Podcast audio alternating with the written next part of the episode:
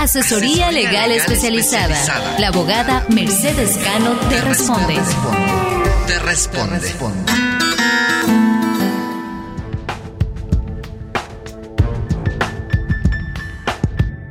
Hola amigos, para Horizonte Migrante y un saludo muy cordial a la mesa de trabajo y a todas las personas que nos siguen aquí en Horizonte Migrante. El tema de hoy, ¿qué es una ciudad santuario? Es un municipio que limita la cooperación con el gobierno federal para cooperar con el gobierno sobre las leyes migratorias.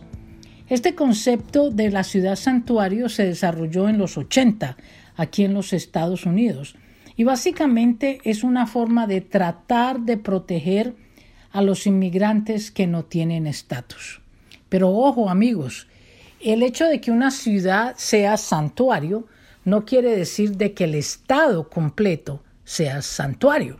Por ejemplo, en Nueva York, en la ciudad de Nueva York es una ciudad santuario donde no necesariamente la policía coopera con inmigración, pero alrededor de la ciudad de Nueva York, las otras ciudades pueden ser muy anti-inmigrantes. Y así pasa.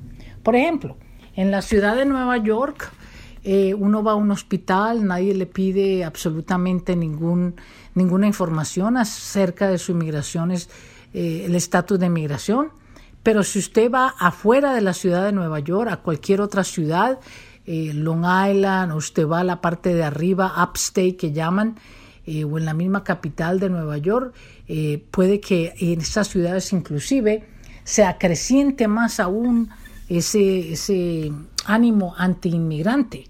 Entonces hay que tener cuidado porque el hecho de que una ciudad sea una ciudad santuario no quiere decir que el estado completo sea un estado santuario. Entonces, ¿qué es lo que hacen las ciudades santuarios? Al menos el alcalde o el gobernador del estado, usualmente es el alcalde, hace ordenanzas para defender a los inmigrantes. Tratan de proteger la persecución de la policía. Le informan al inmigrante acerca de sus derechos y obligaciones. Tratan de sacar documentos que les ayude a esos inmigrantes a integrarse a la sociedad. Por ejemplo, una identificación de la ciudad, licencias de conducir del Estado y muchas otras formas de que no los persigan, los amedrenten en esa ciudad. Y, por ejemplo, en este momento hay más de 560 ciudades en los Estados Unidos que son ciudades santuarios. Las que son más comunes estamos Chicago, San José, California, la ciudad de Nueva York, San Francisco y Washington, D.C., donde está la capital.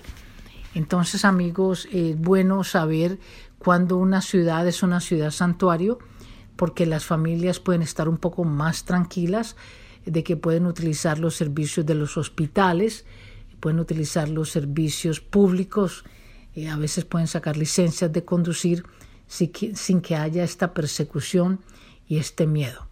La situación aquí en los Estados Unidos está bien polarizada, queriendo decir, hay una gran cantidad que odia a los inmigrantes y hay una gran cantidad que ama y aprecia a los inmigrantes.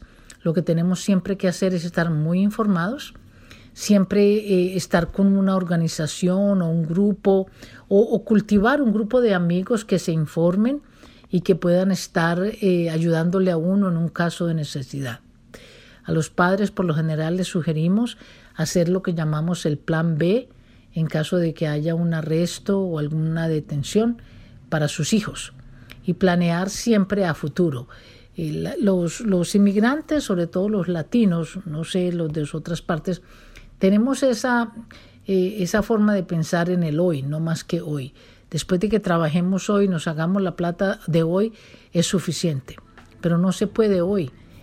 Tenemos que pensar en el mañana. ¿Qué pasaría en el día de mañana si me arrestan? ¿Qué pasaría si me entregan a inmigración? A pesar de que esté en una ciudad santuario. Entonces los invito, amigos, a que nos sigan aquí en Horizonte Migrante, que siempre estamos dando información muy oportuna para todas las familias inmigrantes en los Estados Unidos. ¡Feliz día!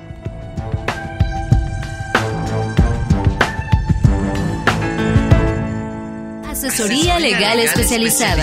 La abogada Mercedes Cano te responde.